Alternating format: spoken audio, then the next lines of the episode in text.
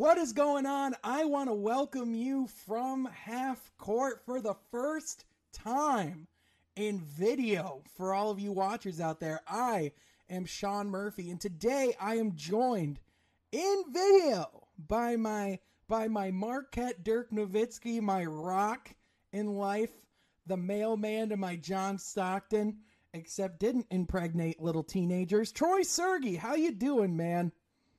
I was good until you made that comparison, Sean. But don't. I'm not the mailman. Don't No. compare me to Karl Malone ever again, Sean. Dude, honestly, this is a very anti Karl Malone podcast, and I'm glad that that kind of goes without saying because Karl Malone, kind of a piece of garbage, turns out. Um, yeah.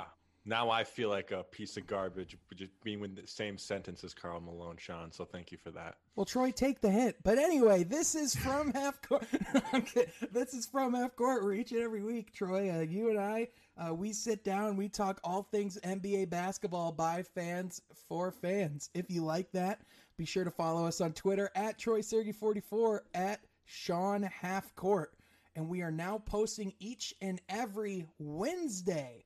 So that's new. Um, but also, as you can tell, if you're an audio listener, you can now get this podcast in video format. You just have to go on YouTube, look for the channel from Half Court, give us a subscribe, slap that notification bell for videos coming out each and every week. Troy, I've been having a good time uh, since I've started. I've been uh, I've been addicted, man. It's it's been really fun making videos. Um, and uh, you uh, you just called me out for my uh, 2K video that, as of we're recording, it came out today um, about how I talked a pretty mean game and uh, I did not back it up. You almost never back it up, Sean. Almost never? When, what, that's not even warranted. That's not true. Troy, have you ever even come within 20 against me in 2K? Yeah, I had to be within five one time with the 08 Celtics and uh, the modern day Pistons. Within Oh, five, Sean. You were talking a okay. big game. Okay, Within well, five, oh, Sean. And okay. I, I'm not a 2K guy. Okay, but I was listen, expecting a 50 point blowout, but five points, Sean. Mm. listen. Let's all right. Let's get in. Uh, we're all right. Real quick before I'm we calling you out ever since the Karl Malone uh, comparison. Dude, I could I'm tell- Never letting it go. Not letting it go. dude I, I could tell you're out for blood like there's there's two times which we haven't talked about this yet either. Okay so a couple weeks ago um i talked about uh we, we talked about uh colby white in a segment coby white and um I, and you brought up oh yeah i like coby white. He's a pretty good player. And i made the joke he'll be playing somewhere in china or europe next year. Like absolutely joking. And there was someone that listened that literally like that was your friend and you texted me about it saying my friend was pissed about the coby white comment like we don't take coby white slander and i was like he's not even that good where did this come from First of all, shout out to Axel Seitz for listening to every single podcast that we've done so far. And second, he is that good, Sean. really Really. why'd they go get lonzo ball Because he's not as good as Lonzo Ball. But he's still very good, Sean. okay but if he's very good he wouldn't get replaced by lonzo ball Well, okay, replaced is not the right term. What's the right- hand, hand in hand, hand in hand, good player, good player. I mean, uh, you're not allowed to have a good backup, Sean, in the NBA. I'm sorry. How do you win? How do wait you win? wait wait wait wait wait wait wait wait wait wait hold on i'm sorry what'd you what'd you just say you're not allowed to have a good backup Yeah, he's a So, good backup. So he's not really good. Really good would be a starting point guard. He's a good backup, second stringer. He's All I have to say is he should not be compared to a Chinese player or a European player. He d- belongs in this league. He's going to make tremendous impact on this league. I'm here for Coby White, and you should be too, Sean. moving on. Uh, Troy, I can tell this is going to be an ongoing thing, and I'm kind of here for it. But anyway, um, we'll move on before we get too caught up into Colby White talk, because apparently I'm just slandering him. Um, Troy, there's a lot that's happened this past week. Um, Cade Cunningham put up uh, 24 points, went 7 to 10 behind the three point line. It was great. Um, today, Jalen Green came shooting for Detroit. I don't even know if that's worth talking about. I don't think so. We'll skip that on the podcast. Yeah, listen, man, I think he's just salty he didn't get the number one pick. And I think that's just him being competitive about it. So, a funny meme of uh, you remember that episode of SpongeBob with in Driver's Ed, and there was that that big bully, and he said, "I'm gonna kick your butt." mhm. and then SpongeBob tenses up, and that the whole episode's just them going back, and it compared Jalen Green to SpongeBob and uh, the bully to Isaiah Stewart, right?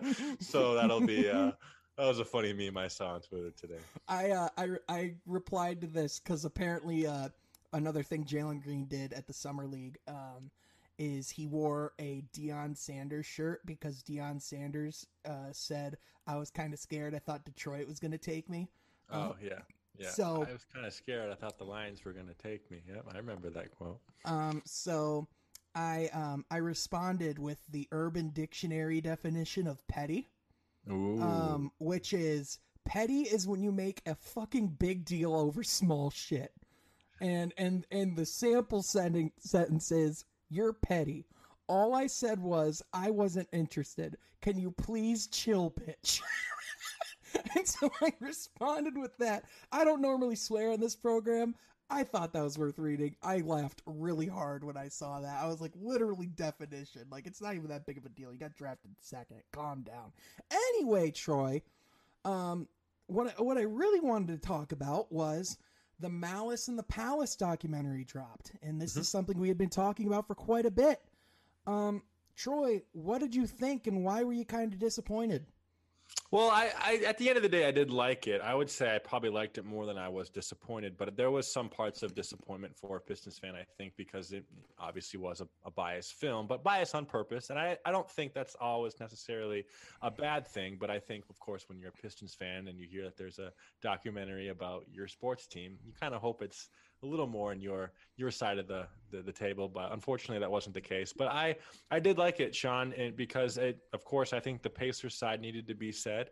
Um, I really much, uh, very much appreciated, you know, especially J- what Jermaine O'Neal had to say, and I think there's a lot that went on. I think uh, with with his, you know, situation where he actually took the NBA to court and won, and got his suspension from 30 games to 25 games. So that was pretty cool to hear his side.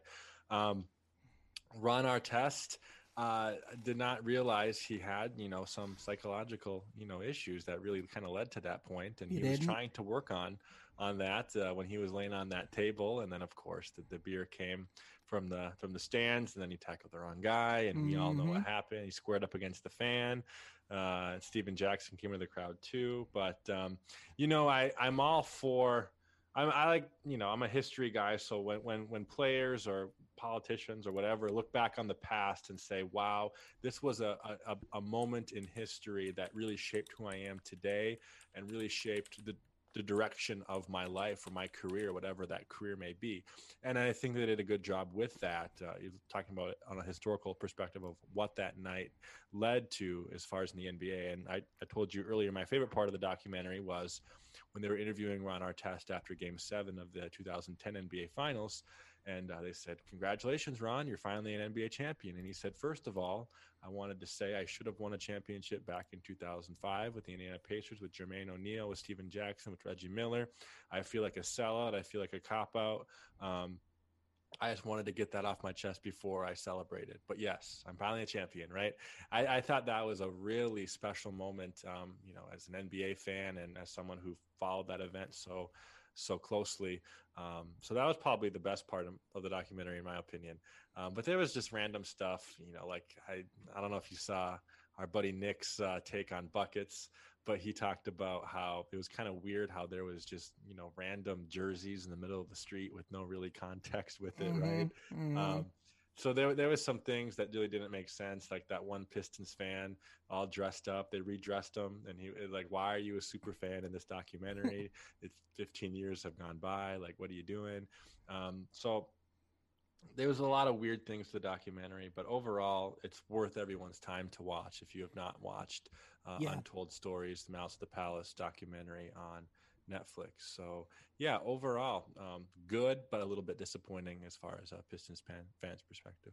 Yeah, I think um, you know, listen, I, I, I do think they do a good job, and I and I do think the objective of the story is to talk about what happened from the perspective of the Pacers because I mean, listen, that group was um, falsely um, characterized as thugs, as um, as hooligans, as being um, the group that's responsible for everything that happened. Um, and I think, as I said, you know, last time we talked about this at length, and I'm not, and, and this documentary didn't change my opinion on it. I think at the end of the day, um, I think it was a perfect storm of crap fest that should have been avoided in every single stretch. So first of all, I mean, foul happened within like the last what two minutes of the game. Fifty-two um, seconds, Sean. First of all, none of those guys, none of those guys in in the modern NBA would have even been on the court at this point. Mm-hmm. Um, Ron Artest didn't need to foul as hard as he did. Um, we also learned that one of his teammates reminded him that this would be a good time to foul. Um, so Jamal Tinsley. Yep. So he played a part in it. Um, ben Wallace didn't have to react the way that he did, but also he was in an emotional state. He had recently lost his brother. Um, so, and then on the other hand, I mean, obviously, if there's a clear bad guy in this situation, um, the guy who threw the cup, um, and right. we see his interview in this documentary, and it confirms exactly what we all suspect, you know, like suspected. The guy's a prick. So, um, you know, like, listen, there's just no dancing around that. Um, so, um, you know, I, I think uh, ultimately, even though there is justification to um, feel bad for the Pacers for sure because um, it did ultimately uproot their team, cost them um, their chances at a championship. Um, at the end of the day, um, first of all, they assembled an entire locker room of just of of just known as like the um the out there personalities in the league, right? I mean, you have right. Stephen Jackson, you have Ron Artest, you have Jermaine O'Neal, you have uh you, you have uh, Reggie Miller, right? I mean, like Reggie Miller, like he he he wasn't a dirty player by any means, but like you know, listen, he wasn't exactly Mr. Clean. You know what I'm saying? So how do you um, not know Reggie Miller is on the Indiana Pacers, right? yeah, exactly. Yeah, um, yeah. So that part was funny, but you know, to me, like ultimately, at the end of the day, what I'm gonna like remember about this documentary is just like, I just wish that I mean, they had they they did the they brought in Ben Wallace. Um, there were parts where we got to hear from some Pistons players a little bit, um, but I think um, at, the end of the day, I do wish that it was a more well fleshed out and rounded out documentary. Um, hearing from the Pistons' perspective of that night, because ultimately, um, even though you didn't have a lot of those guys having to go through a lot of the pain and a lot of the stuff that like the Pacers players had to go through. Um, it happened on their home court. It happened against them. It was their fans. They had to live with that, right? So like it would have been interesting to hear from their perspective like how do you how do you like justify that as like that's your fan base that like reacted the way that they did and like things happened the way that they did, right? And so um, you know, it, it was a huge momentum shifting thing for the NBA where players had to start dressing up a lot differently and they're like, you know, at the end of the day, like um, I, I just remember the um, just the way that um, David Stern was really trying to shift the image of these players after this event, but at the same time, a lot of it, I don't think you would get that kind of coverage ever again um, in the modern day if something like that happened. I think we're in a much more pro player um, respect boundaries as a fan type of society now. Um, but at the same time, I just, you know, like, like you said, right? I mean, like there were just certain things where, um, you know, like I said this as a joke, um, but like the documentary lost me when they said Jermaine O'Neal was the best interior defender in the league. I mean, listen, there's like he was a great defender, and at that time he was one of the best interior defenders in the league. But like are we not going to pretend that Ben Wallace was on that team and that um, was on that court, right? Yeah, on that court um, was a three-time defensive player of the year. Um, was known for his oh I don't know interior defending at six nine compared to six eleven. So, you know, at the end of the day, ultimately, I feel bad for the Pacers, but they ultimately did do that to themselves. They did ultimately react the way that they reacted, which, I mean, I don't blame them. I mean, if I'm Stephen Jackson and I see one of my teammates going and getting punched and all that stuff, I'm going to do something about it too. But um, listen, at the end of the day, um, you know, it's it's just one of those things where that roster was, you know, there wasn't ever going to be a moment I think where the stars just all aligned because you know there were problems beforehand. Like Ron Artest wanted to go make his rap album. He just clearly yeah. wasn't in a state where um, he was able and ready to play basketball. And I think at that time, mental health. I mean, gosh, even like five years ago, we didn't have near near enough of a grasp on it as a society, let alone 15 or 17 years ago at this point, um, in a society where um, black men were treated the way that they were, like you know, um, like calling a calling a guy a thug was a passing phrase back then. Now it's right. like and, and we, compared to I liked how Jermaine O'Neal brought brought up hockey too, right? We're not you don't use that language mm-hmm. in a mm-hmm. hockey match of thug, but uh, when it's African American men, uh, thug would definitely be a derogatory word towards mm-hmm. the African American players, right? Yeah, especially when like you know and, and, like that just shows like the cultures of the sports are different. You know what I mean? Like if an if an NBA player gets in a fight, it's a thug. But if it's a if it's a hockey player that gets in a fight, it's the five minute power play brought to you by Taco Bell. You know what I'm saying? So like it's uh like just the way that it's all shaped is different. So you know like like like we said, I, I do wish that they would have put in a little bit more of the effort.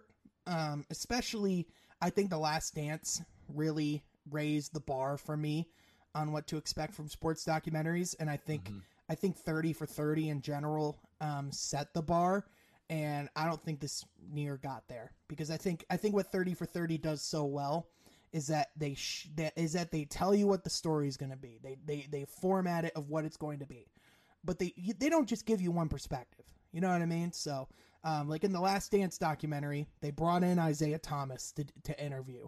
Um, in the Bad Boys documentary, they brought in other teams players and they talked about, yeah, I hated those guys' guts. Um, you know, so I think uh, ultimately, I wish that would have happened, but it didn't. We got what we got.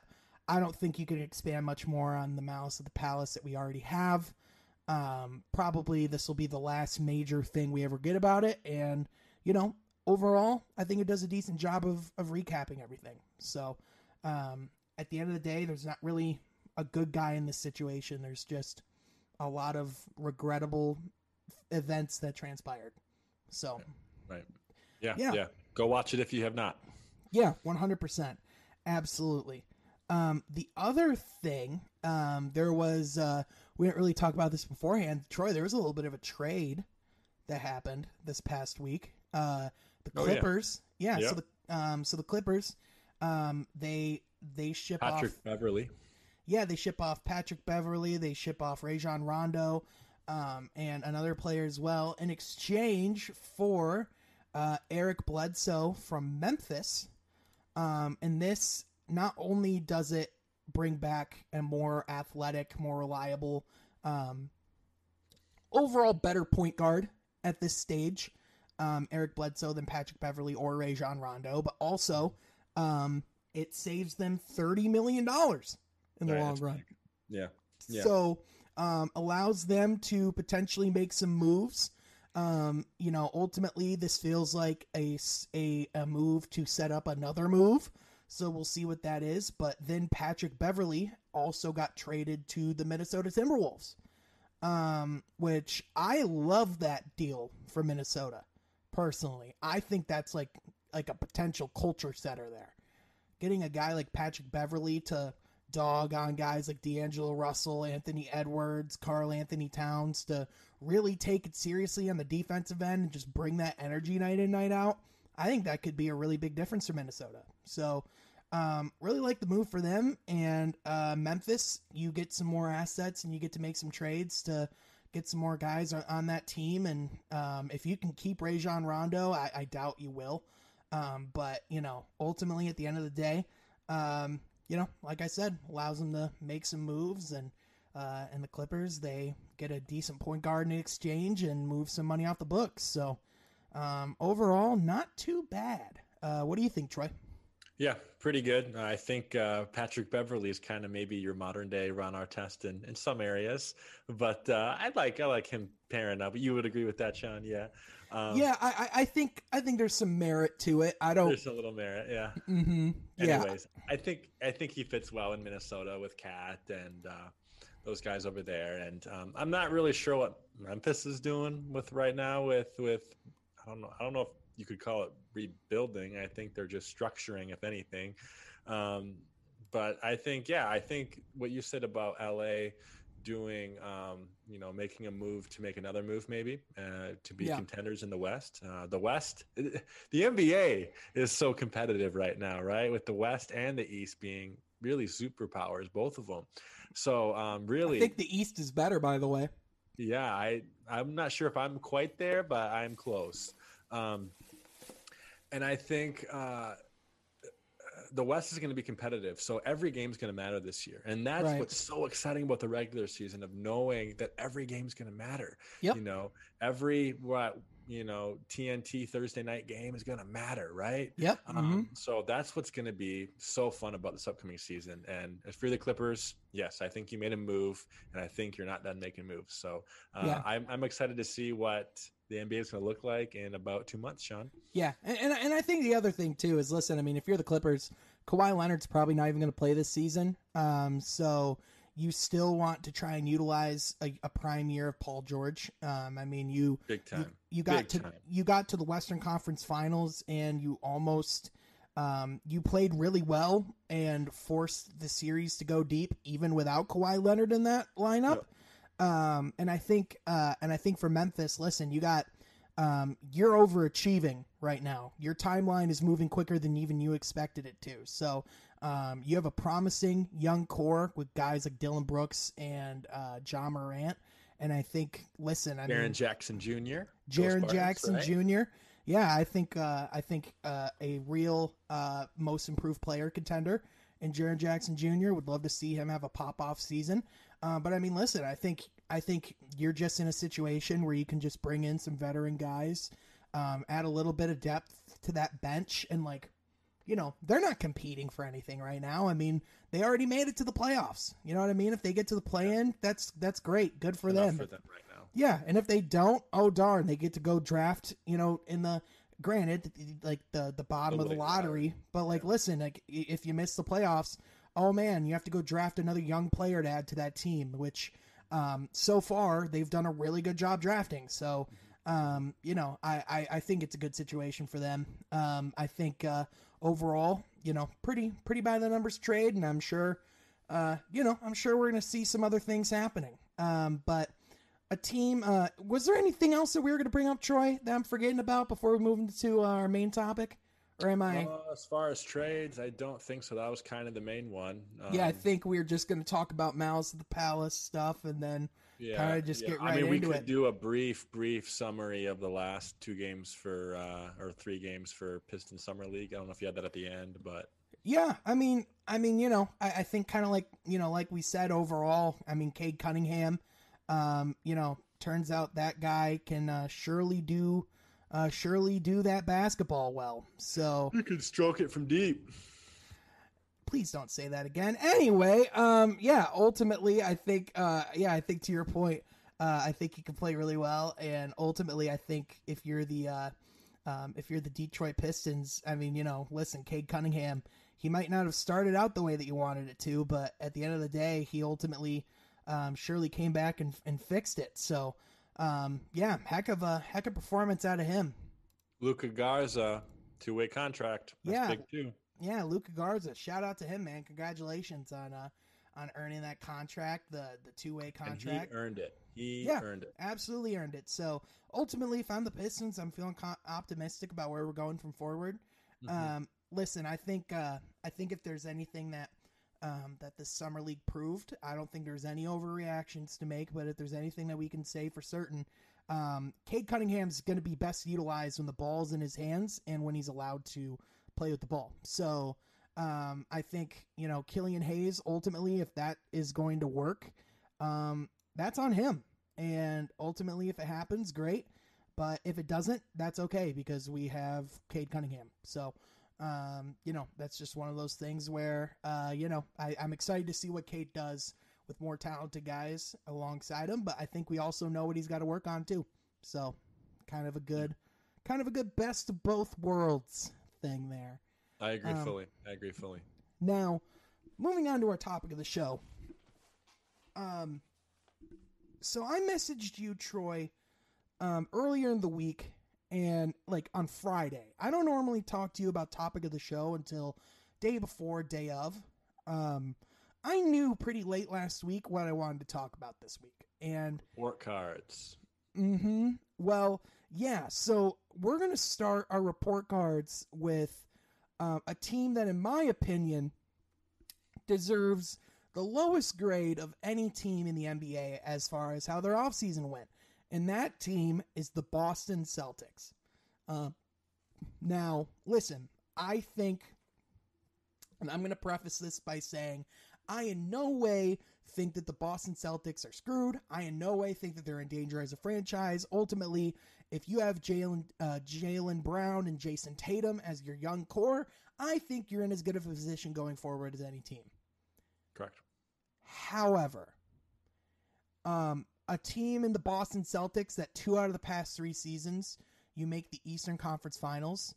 Um, a team in the Boston Celtics that um, at one point had Gordon Hayward, Kyrie Irving, Jaylen Brown, Jayson Tatum.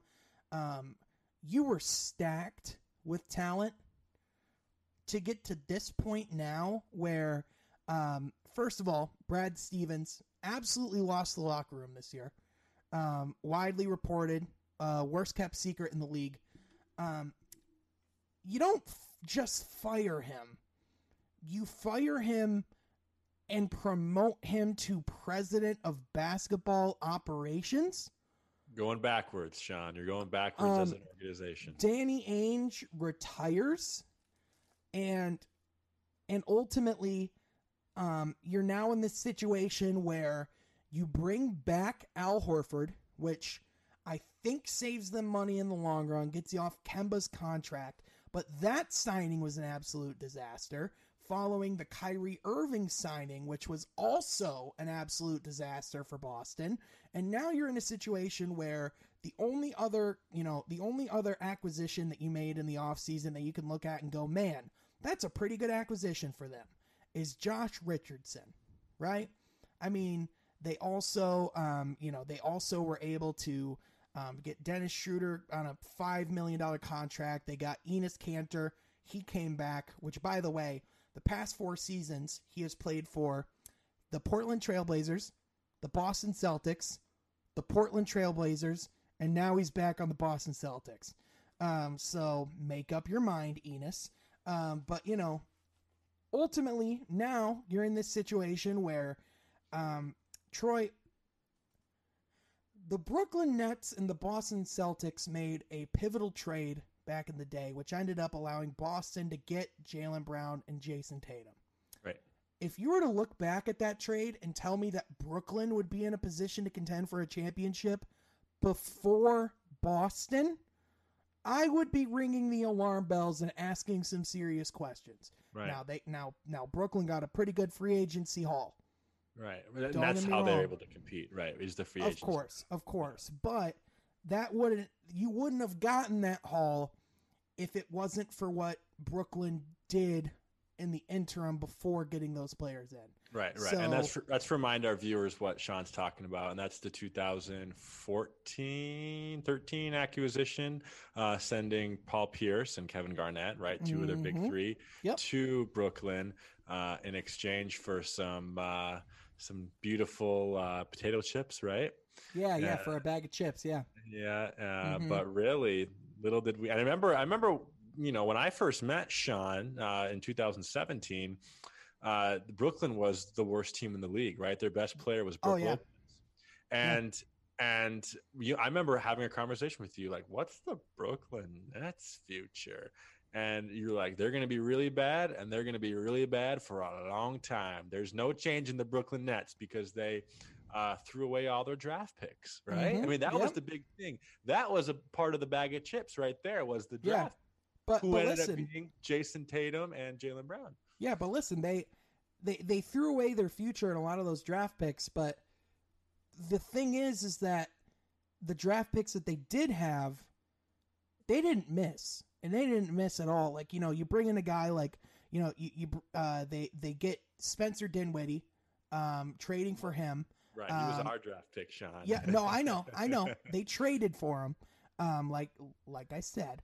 Um, but they draft a guy like Caris LeVert. You know, they bring Right. in a guy like like Joe Harris. Um, They draft a guy like Jarrett, Jarrett Allen for a little bit. yeah, Jarrett. I was just about to bring up Jarrett Allen. He's an absolute stud. So listen, they they didn't miss and they didn't waste those draft picks because those were ultimately what what allowed them to bring in Kevin Durant and Kyrie Irving and allowed them that opportunity. But Mhm. with Boston, you had all these draft picks and like, you know, another one of those draft picks allowed them to get Marcus Smart, which they they just signed on a 4-year extension, which absolutely they needed to do, but Yeah, um, you know, what was what was Boston's biggest move at the trade deadline last year? They got Evan Fournier, right? from Orlando. And now you just let him walk. hmm Now- After especially what he did in the Olympics this past year. Yeah. Now, don't get me wrong. I wouldn't want to pay him what what the what the New York Knicks are going to be paying him. So I'm not saying that like you know. I'm not saying all is lost. I, I think it makes sense. You don't pay him that kind of money, but at the same time, I think okay, well, um, what's what's the game plan here, Boston? Because Giannis isn't going anywhere. Um, we just got an extension from Kevin Durant. He's not going anywhere. Um, the Pistons uh, drafted Cade Cunningham, so they could be coming back at some point. Uh, the Toronto Raptors are never out of the equation. The Orlando Magic just got Jalen Suggs. Um, so, you know, it's like one of those things where I, I absolutely think that Jayson Tatum and Jaylen Brown are going to develop, and I think they're only going to get better. But, like, you know, um, what's. Uh, you're you're essentially not filling your cap space this off season because you didn't like what was out there in free agency. So uh what's your game plan here, Boston? What's the what's the situation? So yeah, I I think it's absolutely uh you know, what you know, what am I missing here, Troy? What's uh what's Yeah. going on in Boston? You're not really missing anything, Sean. And I think the big thing, if I were uh, GM of Boston right now, I think you got to surround Tatum. You have to surround Tatum with the best pieces. Mhm. And they're just not doing that. I know I, I'm high on Schroeder. Like, I like Schroeder, but you're not surrounding Tatum with championship level performances, players that who can p- compete on that level, potentially even players who have competed on that level before. Um, so, yeah, if I'm Boston, I need to be surrounding Tatum with the best possible uh, pieces because, I mean, when is he a free agent, Sean? Next year, two years from now? Like, Yeah, I was just pu- I was just about to pull up his, his their contracts right now. There is no guarantee that you're going to have Tatum for uh, a, a 15, 20 year career like a Reggie Miller, or a Kobe, or a Dirk, right? So, Mhm. yeah, um, I think the seat is hot in Boston and the clock is ticking because you need to surround Tatum with the best pieces. Now, Yeah. I now they have pieces that are tradable. Sure, I, I guess I, I see that perspective, but I don't see anyone in the rumors or on the market, right? Like, you could trade a Marcus Smart. You you really could trade a Jaylen Brown even too, um, but I I don't know. I don't know, Sean. Yeah, I, I, think I, I think you hold off on uh, I think you hold off on trading Jaylen Brown unless you yeah, I- I unless you absolutely have to. Right, So- right, and that's what I was getting at. But go yeah. ahead. So, um, so Boston does have time. Um, so, um, the five year extent extension, the max extension that they signed Jayson Tatum to, um, the first season of that is 2021 2022. So, um, Okay. they have four him. years after this year. Yeah, so they have him locked up for five years, and they have Jaylen Brown locked up uh, through 2023, 2024. So they have their core locked up for right now, and the rest of their roster, like, uh, you know, they really don't have locked up very far beyond.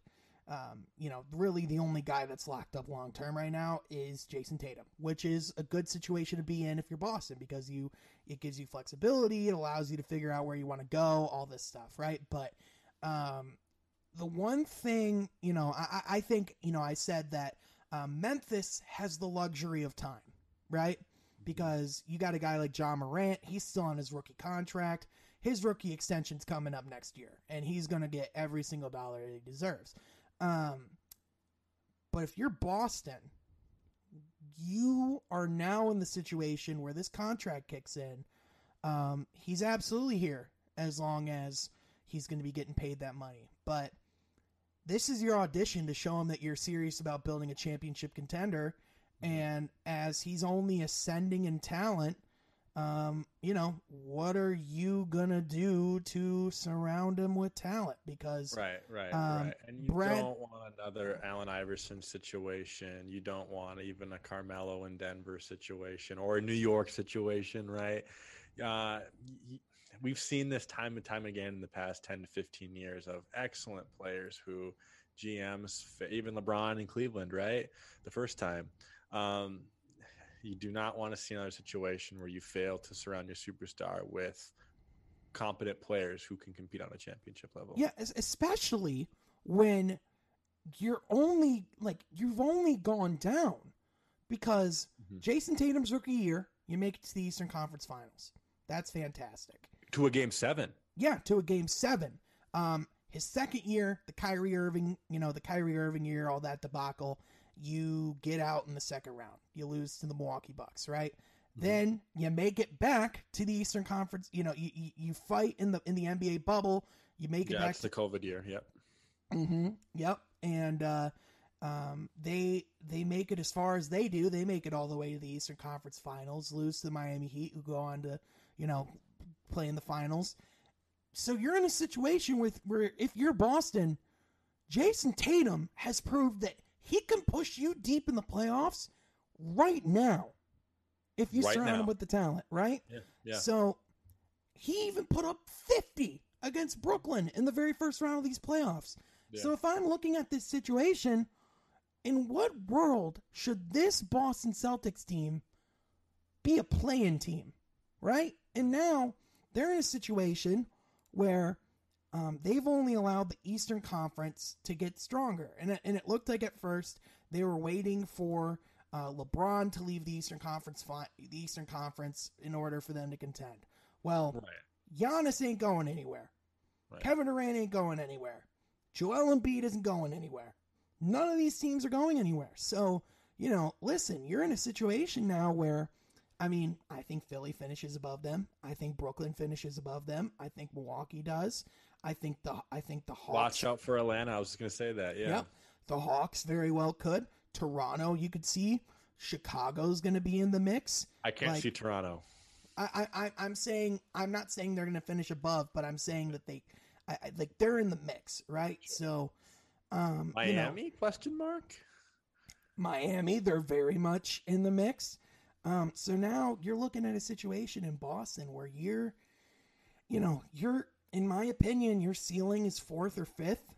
I think your floor is is is you know eighth. Seven, eight, seven, to Yeah. eight. So listen, you're in a situation where you're going to be in the play-in tournament again. Like, You don't So- want that, Boston. and, and ultimately, it's just about what voices you're allowing to be there long term. And one of the voices that you're allowing to be there long term is Brad Stevens. And so I just I don't like the direction they're going in. And I don't like the decisions they're making. I don't like the the roster as currently constructed. I don't like what what moves that they made. I, it's just it's not a good situation. And quite frankly, I think we're gonna have to have a conversation at some point about how they've just completely botched having multiple all stars to borderline superstars on their team. Like, Mhm. what's like Boston? You got to look in the mirror, man. This is embarrassing. You know, Kemba Walker's value is at the lowest it's ever been. You know, he's in New York now, and like he, and that's after getting traded from Oklahoma to Oklahoma City. you know what I'm saying? So it's just, yeah, it's I, I they're just a head scratcher to me, man. hmm Yeah, they really are. And uh, like I said, when you fail to surround your superstar with compatible players who can compete on the NBA cha- championship level, this is this is your this is your ceiling, right? Like an early exit in the first round, maybe Mhm. second, but probably not if if if we're looking at today of how good the East is. So yeah, I mean, I think we've summed up everything, Sean. Yeah, one hundred percent. Now, don't get me wrong. The Eastern Conference is very much always up, always up for play, and you know this this uh, this team especially very well can make moves. They can attract free agents. The NBA changes literally all the time.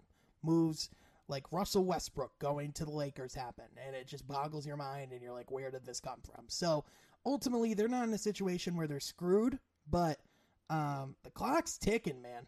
Mm-hmm. It definitely is, Sean. Uh, now, I will ask you, what did you think of their hire Ime Okudah, the head coach? Um, he was an assistant for uh, Gregg Popovich. Mm-hmm. Um, he uh, he was the runner up for the Pistons job to Dwane Casey. Um, yeah. so you know, someone that's been in contention to getting to getting a job for years is now going to be the coach of the uh, uh, of this of this Boston Celtics team. Um, yeah. So, uh, what are your thoughts, Troy?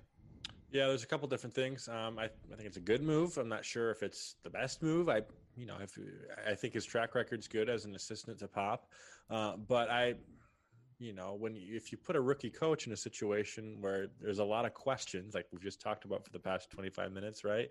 Uh, it it might get confusing. It might get chaotic, is what I'm saying. I, I guess I'm I'm putting a big caution sign on it as a rookie head coach to be put in that situation of trying to lead a team who, like you said, you have a superstar in his rookie season, you go push LeBron James to a game seven, right? So, um, you know, there's, and they've just, like you said, plateaued, plateaued, plateaued, right? Just gone, gone down, down, down. Mm-hmm. Um, down the ladder. And I, I, I just think you, you got to have a big caution mark on that if, if you're a Celtics fan. But at the end of the day, he's proven himself as an assistant. He's proven himself um, that he knows the X's and O's, that he's a comp- competent coach. And I, I guess I trust, I trust that hire. But like I said, there's, there's some red flags with that, in my opinion. And hey, you know what? You can't uh, you can't lose the locker room worse than Brad Stevens did. So, um, you know that is the thing. So maybe it'll be good for those guys now that he's going to be removed and up in the front office. I mean, he is. Listen, I like Brad Stevens. I think he's a smart guy. Um, I also think that there's something to be said about also um, being able to connect to human beings as a human being, and doesn't ex- and Brad Stevens doesn't exactly strike me as a guy that can relate well with young multimillionaires. So, uh, you know, it's just one of those good things. assessment there. Good yeah, assessment. I, I, yeah, I think so. Um, so yeah, I'm really interested to see what's going to happen there going forward. Troy, I remembered what I was meaning to bring up earlier and I think this conversation, this topic of conversation, is actually going to be something that uh, I think we'll get a little more conversation out of too. Um, what I forgot to bring up earlier, Troy, was the Carmelo Anthony quote that came out today. Yes. Um, so um, Carmelo Anthony went on the All the Smoke podcast um, with Stephen Jackson and Matt Barnes, which, by the way, great podcast. Great, great. Thanks, Troy. Yes, it is though. You're not wrong. I mean, listen, they they do a different type of podcast, but like ultimately, the stuff they get players to say, yeah, it's amazing. It's it's it. un, unmatched. Yeah, yeah. Love the Kendrick Perkins episode. If you have a chance, check out the Jeremy Lin episode. Uh, they actually got Kobe on the podcast a couple weeks before, of course, the, his, him passing away. Um, there's some great ones. They got Iverson on there. So if you have not checked out the All Smoke podcast with Stephen Jackson and Matt Barnes, check that out because it is worth your time. But yes, they had Carmelo on the podcast. Yeah, in in a topic of conversation, um, in Carmelo's career that's always going to be there is going to be, um, what would have happened if he got drafted number two to the Detroit Pistons after LeBron James instead of Darko Milicic. And um, so what we found out, Troy, um, we knew uh, we knew that Carmelo Anthony um, wished he would have gone to Detroit. Um, Troy, we found out he, uh, that the Pistons, up to the day of, promised promised not not not just were thinking about. We they promised that they were going to take Carmelo Anthony second overall. Mm-hmm. Troy, I was ready to move on we got Cade Cunningham. I'm good. You know what I mean? That that's been my mindset. Right. They did it, Troy. They they got me back to being hurt by this. Yeah. They broke my heart again. Right, right, right. And I think I, I remember, you know, when we first became friends uh, a little over four years ago, we were talking about, you know, obviously the huge drought of not making the playoffs, right? We made the playoffs. Well, look, if we're putting ourselves back in 2017, once in the past nine years, right? Mhm. And I said, Sean, what what in your opinion has made us have this drought so for so long of one playoff appearance in nine years after making the Eastern Conference Championship three years in a row, the finals twice? Like like Sean, you know, we're we're just new friends, but we're huge Pistons fan. What went wrong? And he looked at me and said, There's one thing. It's it's not drafting either Carmelo Anthony or Dwyane Wade at number two. Drafting Darko is, is what set this off because we had nothing to replace the core of Chauncey Billups, Rip Hamilton, Tayshaun Prince, Rasheed Wallace, Ben Wallace when those guys left, right? So what went we have to we have to clear that up first before I think we can talk about this because us as Pistons fans, it's not that we're hurt that oh, you know, we made we made a wrong draft pick. It's that we had to suffer a decade of bad basketball because of one poor draft pick because we Decade not plus, yeah. We decade plus. Yeah, I guess we're still in this drought, right? We made the playoffs once, I guess. hey, yeah. 20 listen, hey, technically, man. Hey, Griffin. listen, Yeah. listen. We we we got Cade Cunningham, but we got him at the number one overall pick, which means we had to endure a season. Which, even though it's the most fun I've had watching this team in a long time, Yeah. we had to endure a season where we were just garbage, right. Absolute garbage. So. Right. So all of this has the backstory of the 2003 draft of drafting Darko Mhm. Milicic second overall in front of Carmelo Anthony, who we I found out today promised to draft up until draft day. So I that needs to be said before we even talk about this because it's not that we're salty of a draft pick, it's that we're salty of what has happened the past decade plus. Agreed? One hundred percent. And I think, listen, man.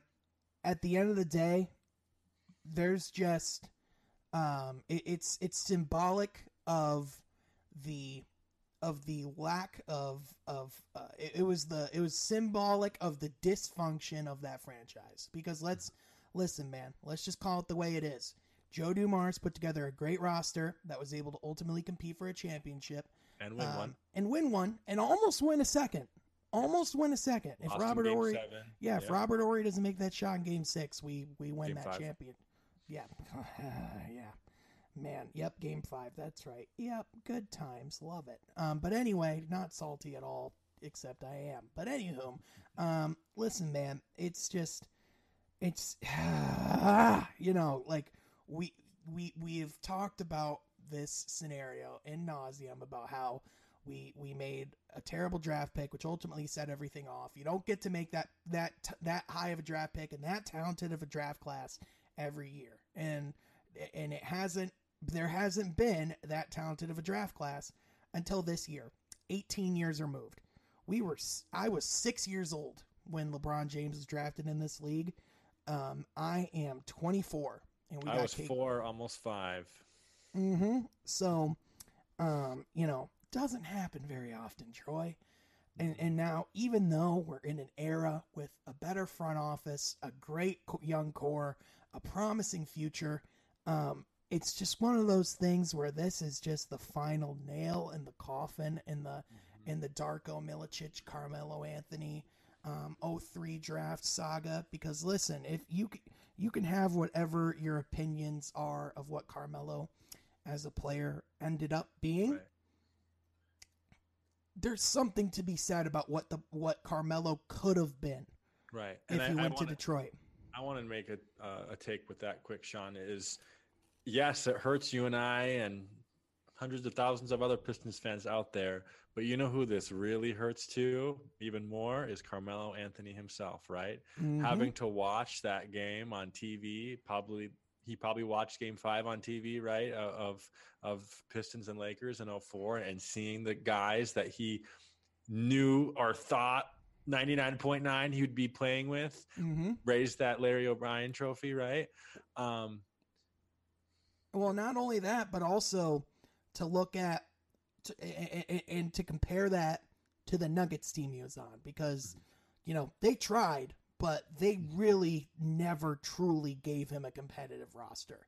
Never, They, never, he- never, never. They they gave him veteran point guards just out of their prime, and Mhm. those are the only stars that he got to play with.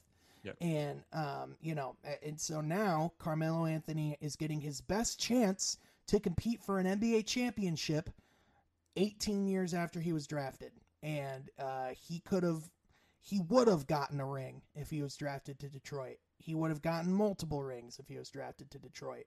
Mhm. And ultimately, I don't even think, um, I don't even think we could have even left that that era. I think we could have kept going, and I think we could have. Um, he could still be on the team for all we know. we could be talking about uh, the great career and the legacy of Carmelo Anthony, but instead, it is one of, if not the biggest one. It, what if? It is the And it- biggest what if. Yeah, for the Pistons, for us Pistons fans, it is the biggest what if in NBA history, and that's just always going to be the case. And so, Yeah, um, you know, this this wound only gets this wound is only getting more painful, appa- painful apparently, and that's just never going to go away. And so, um, you know, now I think ultimately this also. Um, the, the the only other person that this hurts as bad as it does Carmelo Anthony is that it worsens Joe Dumars' legacy as the executive of the Detroit Pistons just that much more. Mhm. Um, so, yeah, but hey, listen. Um, at the end of the day, Joe Dumars, only person to be involved in all three NBA championships that the Detroit Pistons have That's won. special. So, That really is special. And to Mhm. win the first ever Finals MVP uh, in Detroit Pistons history too, that's something else too. A great accomplishment. So I I'm a Joe Dumars fan, even with I am too. I am a fan of the player. yeah. I am not a fan of the executive. Fair enough. Fair enough. Because uh, that was a tough. That was a tough three years after the Billups trade too for Iverson. I mean, that was rough. Bringing in CV three one. And how many coaches, man? How many different? It was a new one every year. A new one every year. and they were and they were all obviously gonna fail. Like Lawrence Frank. Sorry if you're listening, Lawrence Frank, but I knew that was a disaster as an 11 year old. mm-hmm. Like I was like, wait, I'm I'm sorry, you bringing in the guy that lost 18 straight? For New Jersey. Mm-hmm. Yeah. Mm-hmm.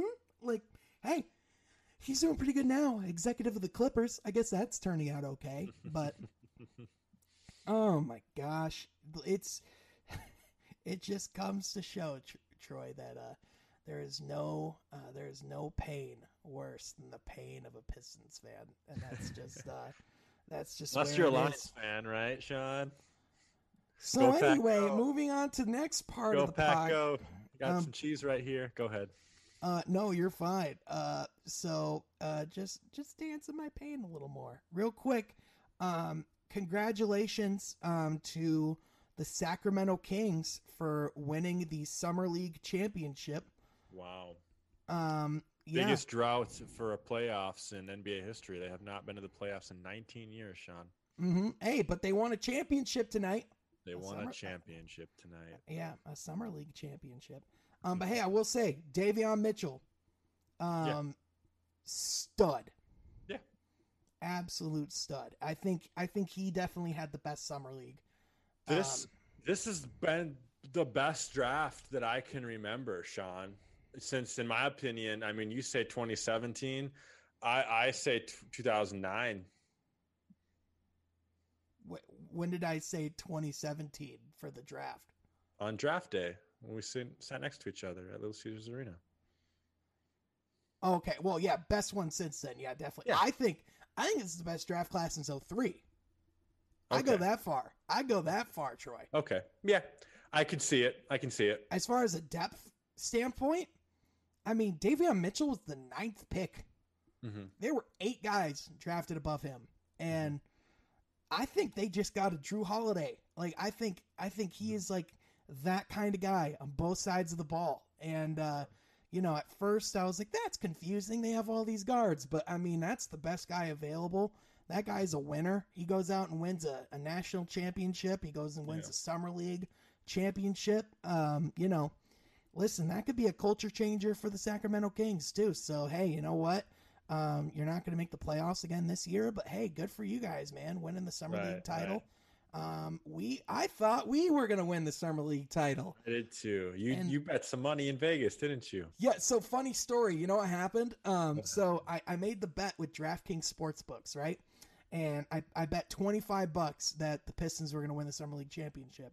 And it wasn't looking so good because we lost Oklahoma City first game. I get an email from DraftKings saying, We didn't ever mean to actually have people bet on this. We're going to refund your money. So I didn't I didn't lose any money. I'm, I'm free, man. I'm good. I So- like that. I like that. Yeah, me too. Hey, I'm not complaining. I'll keep my 25 bucks. You know what I'm saying, Troy? Yeah, but uh, on your last take, I wanted to quote you from two, three weeks ago on our podcast. How many guards can the Sacramento Kings draft? Dude, apparently a lot, but hey, if you're gonna, hey, hey, hey, two of them, uh, De'Aaron Fox, I mean, all three of their past point guards they've drafted have all been hits. So, Right. hey, I guess we're going to see the first dynasty constructed of only point guards. That's what it feels like. when I think of the Kings drafting, though, I think of them taking Jimmer over Klay. um, I think I think for them, right. that's uh, that might be a, uh, that's right. And people thought that was a if. And people thought that was a win for them. Like, Yeah. that was like people were hyped about going Yeah. I think if you're a Kings fan, that's your biggest what if, right? I mean, if I'm the Kings, there's a there's a ton of what ifs. We could go, we could do a whole podcast about about their mishaps and their and how how terrible they are as a franchise. But that's uh, that Poor that would Kings be too long. Yeah, Yeah. you know, we we would have to, you know, it wouldn't even be the starting grounds if they had an owner that genuinely wondered why they weren't just cherry picking each possession. Like literally, he was like, "No, it makes sense. Why not just have four guys play defense, have one guy at the offensive end the whole time, and then he can catch it and he can go and score." Like he literally said that. He literally believed in cherry picking. Like he didn't. He wondered why it wasn't more of a thing. So that's a, so that's insane. But anywho, that's a whole other conversation. Um, Troy, it's time to it's time for our fake, favorite segment from Mount Rushmore with Troy Sergey. from Mount Rushmore. And so I got a special request from uh gave him a shout out earlier, Axel Seitz, who has listened to every podcast that we've done. Uh, Mount Rushmore of defensive players. Now this can be on ball and interior defensive players. And uh, I haven't really given this enough time to be honest, but I've given it. I'm an NBA fan for the past uh, 13 years, so I can I can I I know my history. So I guess I'll just start off uh, to quote uh, in his beautiful song "Basketball" by Kurtis Blow, not Lil Bow Wow, but Kurtis Blow. Standing tall, playing D with desire. It's basketball. Dikembe Mutombo standing strong. With D playing desire. This is basketball. Yeah, that's how it goes. So yes, no, uh, uh Dikembe Mutombo. No, no, no. No, no, no. Uh, yes, Dikembe Mutombo is going to be on my first uh, list. Uh, definitely, probably the best player in Atlanta Hawks history. Are we going to go that route? Maybe, maybe not. Uh, maybe Dominique Wilkins, maybe, maybe Dominique Wilkins. Uh, but uh, Dikembe, a close second. Um, played about 10, 15 plus years in the NBA. Uh, just the dude was a freak athlete at, at his time. You know, I think he's a guy that was so athletic for his size uh, and, and blocked a lot of shots. I, I don't know how many per game. You pull up the stats on Dikembe. Um, Yep. Because I, I think when I think of defense, I think of athleticism, I think of hops, and uh, Dikembe had it all. So, Yeah. how many blocks a game did he average for his career, Sean? So, um, he finished with 2.8 blocks per game in his career. Um, he's number two all time in blocks with 3,289. Um, he is a four time Defensive Player of the Year winner, made six all defensive teams. Um, and he led the NBA in blocks three times. So, Yeah, that's big. That's huge. So Mhm. I, you can't have Dikembe Mutombo not on this list, in my opinion. I agree. um, if we're talking other big men um, that deserve to be on this list, uh, I'm going to say Akeem Olajuwon also deserves to be on this list. Sure. sure. Um, he uh, he is number one all time in blocks yeah. with 3,830. Uh, he's a nine-time All Defensive Player. He's won Defensive Player of the Year two times. He's won a couple titles. Hakeem, the Dream, Olajuwon, uh, the the one guy that you could say that was drafted above Michael Jordan and is not a bust. so I, I, guess that guy turned out to have a decent career. I, I think we could say that. I think um, we could. We talked yeah. a little, little, bit last time with being the number one pick uh, ahead of Jordan, but we can't call that a bust, right? Because mm-hmm. of the incredible career that he had. So yeah, mm-hmm. Hakeem, Hakeem the Dream Olajuwon. That's his nickname. Houston Rockets led them to an NBA Finals that won in '95, I believe. Um, so he's champion, and you'll never yeah, take that. Two-time champ, from, baby.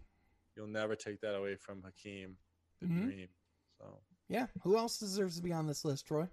I think uh, former Chicago Bull, uh, Dallas Mavericks legend, uh, San Antonio Spurs legend, uh, he might be a Piston legend too. Uh, it's not like he had his jersey retired or anything. Okay, okay, you're being uh, You know I'm joking. Okay, yeah, uh, Dennis the Worm Rodman.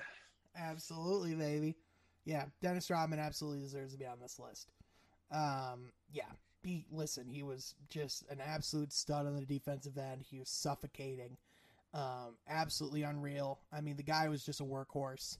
Um, I mean, you know, Dennis Rodman's a lunatic, but um, he was crazy on the defensive end, and uh, you know, he yeah, just absolutely unreal. I think Dennis Rodman deserves to be on this list for sure.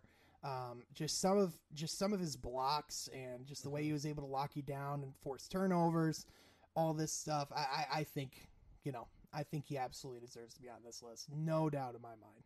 Right, right, absolutely. And I think I see this picture trend on Facebook time and time again by like my former like high school coaches and stuff of it's a stat line for one of his games and it's like uh 19 rebounds, 5 blocks, 3 steals, 40 minutes, 0 points. And it's and it says he knew his role on the team. And that's exactly what Dennis Rodman was. I mean, yeah. The Last Dance did that a lot, uh, had a whole segment on him and what he meant to that Chicago Bulls team, and really what he meant to our Detroit Pistons team in the late 80s, too, coming in uh, mm-hmm. uh, as, a, as a rookie and really uh, showing that he deserved deserved to be in the league and belong in the league uh, early in his career before going to uh, you know all those other teams and then going to Chicago as well. So Dennis Rodman is a guy who understood defense, defense, defense. And when I watch, you know, especially like with the Jordan rules in the late 80s and even Jordan's Bulls in the 90s, um, mm-hmm. of, of watching uh, Dennis Rodman play, I think the biggest thing is he was a nightmare to uh, to go up against, right? And I mean, when I think of defensive players and the best defensive players to ever live are guys that you don't want, you don't look forward to, uh, you know, guarding in, in the NBA. So, you know, Dennis Rodman was a guy that I think, no matter if you were a twenty point plus a night game scorer, you feared to go against Dennis Rodman each and every every game. But yes, lunatic too. And I think yeah. that made him better. I think that made him oh, better. Yeah, too. yeah, one hundred percent. Crazy side to him. So. Oh, one hundred percent, man. Listen, yeah. if you got some crazy to you, uh, you know, Patrick Beverley, like you said, you know, yeah. kind of like the modern, like, uh, like Ron Artest gives me some right. Dennis Rodman vibes. Listen, like some, like some of the best defenders, they're just weird. Yeah, like just right. as people, they're just weird, and that's okay. Yeah. Um, I think uh, so. In my opinion, um, this is a very center and big, heavy list. Mm-hmm. Um, I, I think if you're going to do a fourth on a Mount Rushmore, in my opinion, it's hard to not give it to a guard. Yeah, you know and I am with you too. I mean, the the best honorable mention we could possibly do, Sean, is Big Ben Wallace. Well, like, yeah, one hundred percent. Ben Wallace. My heart to not have him on the list. Listen, let's. But we do have to give this yeah. last spot to a guard. Yeah. Yeah. Listen. So, uh, some honorable mentions, real quick. Ben Wallace, Absolutely. Um, Michael Jordan. Yeah, big time. Honorable mention. Uh, Scottie Pippen. Yeah. I would say. Um, there. Dwight and, Howard. We gotta have Dwight Howard. Honorable mention. Yeah. I okay. Mean, 2008, 2009, Dwight Howard. peak Dwight Howard, yes, but I think there were better defenders than him. Okay, like fair I, fair I think like you know Tim Hunk, Tim Hunkin, Tim Duncan is Tim Duncan. What Tim team did he Hunk. play for? What team did he play for, Sean? he played for he played for the Magic Mike Lakers. Yeah, Not yeah. the Magic Johnson Lakers. He played for the Magic Mike Lakers. Oh Let's my put god. Shaq on the honorable mention. Let's Oh yeah, do- Shaq. Oh, Shaq's absolutely an honorable mention. Um, but when I'm thinking of the guard that has to be on this list, it's the glove, right? It's it's the glove, Gary Payton. Yeah, yeah. I have no problem with him on the list. Who- He wasn't in the top of my head, but yeah, Who, who's I, it? I who's, like Gary Payton, who's at the top of your head? Michael Jordan. Michael Jordan. Okay, yeah. Listen, I, I think I think they're both absolutely up there. Um, they both made nine all defensive teams. Yeah, that's Um, incredible. They both won Defensive Player of the Year. Um, Michael Jordan led the league in steals three times, whereas Gary Payton led it in 95 96. Mhm. Um, yeah, wow. Okay, yeah, they, yeah, that's tough. If if it's not the glove, it's Michael. Yeah. I, I think it's one of those two. But I, I think I'm going to give the edge. I think I'm going to give the edge to. You know what? No, I think we got to give it to Michael. I, I, I honestly, I, I think I got to give it because like, if you look like, okay, let me. I'm just looking at like a list of stats. I pulled up the 50 best defensive players of all time, and it has um so career steals per game. Um, Gary Payton had 1.8. Michael Jordan had 2.3. Blocks, Gary Payton had 0.2.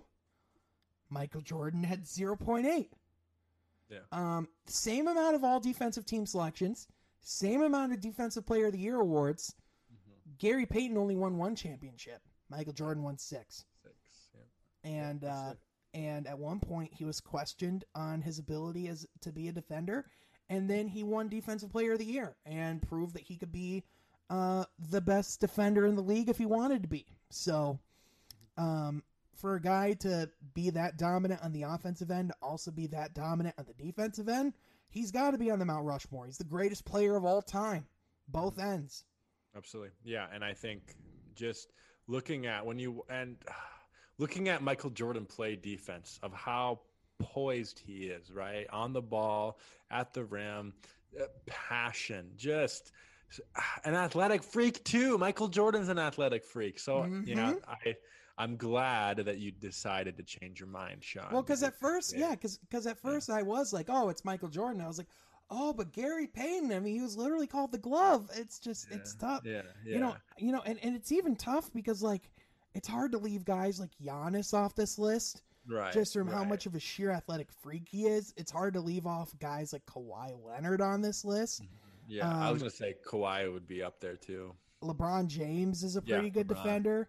Mhm. Um, I mean, there's just there's just an abs like if you if you're just looking at the list as some of the greatest defenders. Mm-hmm. Some of your history- best offensive players were also your best defensive players. That's what's Yeah. cool too. That's why it's an anomaly when we see guys like Harden who just is not on this list. hey, he's a better defender than people give him credit for. I will say that much. Okay. Okay. Okay. Okay. Period. that is the okay. Mister Coby White is the greatest of all time. Back to that. Hey, You know who's not on this list, Sean? Is the mailman. And on that note, ladies and gentlemen, this is feeling like a great place. This episode's going off the rails quickly, and I'm here for it. We're gonna end where we started, right? oh, 100%. We're going to mail it in We're gonna mail it in. on the mail. Not. Karl Malone style, right? No, no, not Karl Malone style. oh my gosh, man. We got the we got Tim Hunkin, we got the mailman, we got Coby White. Dude, so many jokes that are gonna be coming from this episode. I can't think of a better one to have uh, as as our first video episode, Troy. Yeah, it's been fun. Oh yeah, absolutely. But hey, thank you so much for watching. Uh, thank you so much for listening as well. Um, you can follow Troy on Twitter at TroySergy44, and you can follow me at Sean Halfcourt. Again, Uh, be sure to subscribe, hit that notification bell. Go to go to From Half Court on YouTube. Um, also, uh, share this podcast with a friend. It's available on all podcast services that your heart desires. Thank you so much for listening. This has been From Half Court, and we will see you next time from Half Court.